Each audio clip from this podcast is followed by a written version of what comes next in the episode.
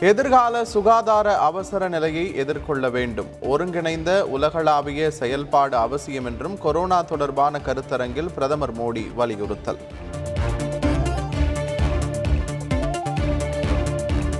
சென்னை திருவண்ணாமலை உள்ளிட்ட பல்வேறு மாவட்டங்களில் மிதமான மழை. அக்னி வெயில் சுட்டரித்த நிலையில் குளிர்ச்சியால் மக்கள் மகிழ்ச்சி.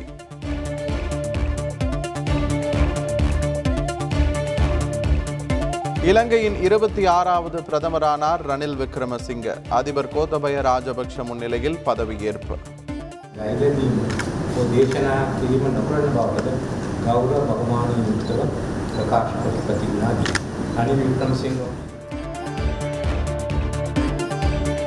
இலங்கை பிரதமராக பதவியேற்றுள்ள ரணில் விக்ரமசிங்கவுக்கு முன்னாள் பிரதமர் மஹிந்த ராஜபக்ஷ வாழ்த்து. நாட்டை சிறப்பாக வழிநடத்துமாறு ட்விட்டரில் பதிவு.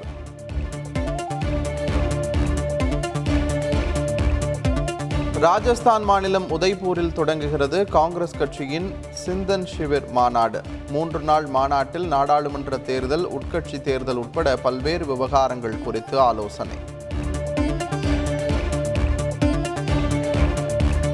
காவிரி டெல்டா பகுதியில் விவசாயத்தை பாதிக்கும் எந்த தொழிலுக்கும் அனுமதி இல்லை. விவசாயிகளுக்கு தமிழக அரசு துணை நிற்கும் என்றும் முதலமைச்சர் ஸ்டாலின் உறுதி.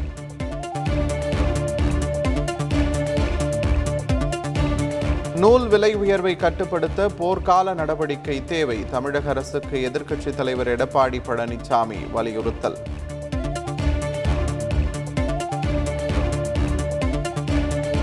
சிறப்பாக செயல்படும் செவிலியர்களுக்கு புளோரன்ஸ் நைட்டிங்கேல் பெயரில் விருது.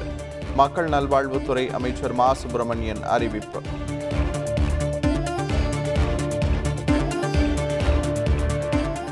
பணியின் போது உயிரிழந்த போக்குவரத்து ஊழியரின் வாரிசுகளுக்கு பணி ஆணை. முதலமைச்சர் ஸ்டாலின் விரைவில் வழங்குவார் என அமைச்சர் சிவசங்கர் தகவல்.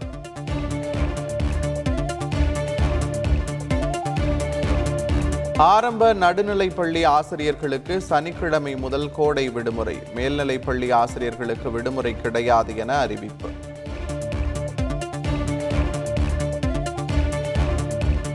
சுங்கச்சாவடிகளில் விதிமுறைகள் முறையாக பின்பற்றப்படுகிறதா என ஆய்வு அறிக்கை அளிக்க மத்திய அரசு அறிவுறுத்தியுள்ளதாக அமைச்சர் ஏவா வேலு தகவல்.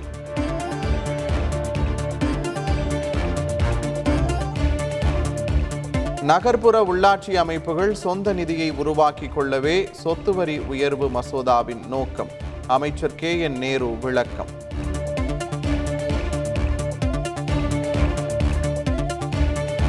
நடிகர் கமல்ஹாசன் மீது சென்னை காவல் ஆணையர் அலுவலகத்தில் புகார். விக்ரம் பட பாடல் வரிகளை நீக்க கோரி இணையதளம் மூலம் சமூக ஆர்வலர் மனு அளித்ததால் பரபரப்பு.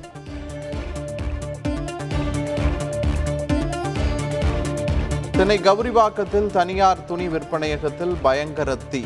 பல லட்சம் ரூபாய் மதிப்புள்ள பொருட்கள் எரிந்து சேதம்.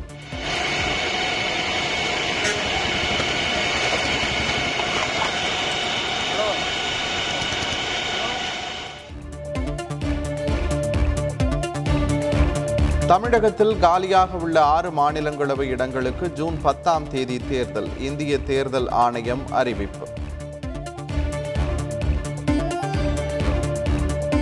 இந்திய தலைமை தேர்தல் ஆணையத்தின் புதிய ஆணையராக ராஜீவ்குமார் நியமனம் வரும் பதினைந்தாம் தேதி பொறுப்பேற்பு.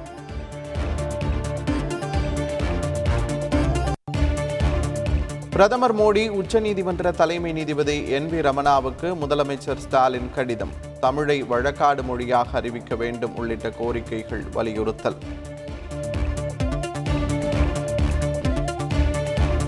திருப்பத்தூர் மாவட்டம் ஆம்பூரில் மூன்று நாட்கள் நடைபெற இருந்த பிரியாணி திருவிழா ஒத்திவைப்பு. கடந்த இரண்டு நாட்களாக மழை பெய்து வருவதால் அறிவிப்பு.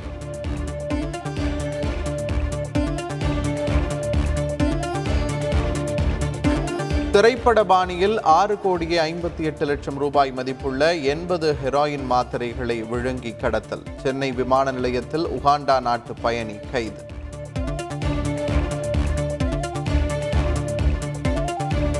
சென்னை அணிக்கு எதிரான ஆட்டத்தில் மும்பை அணி வெற்றி. ஐந்து விக்கெட் வித்தியாசத்தில் பதினான்கு புள்ளி ஐந்து ஓவரில் இலக்கை அடைந்து அபாரம்.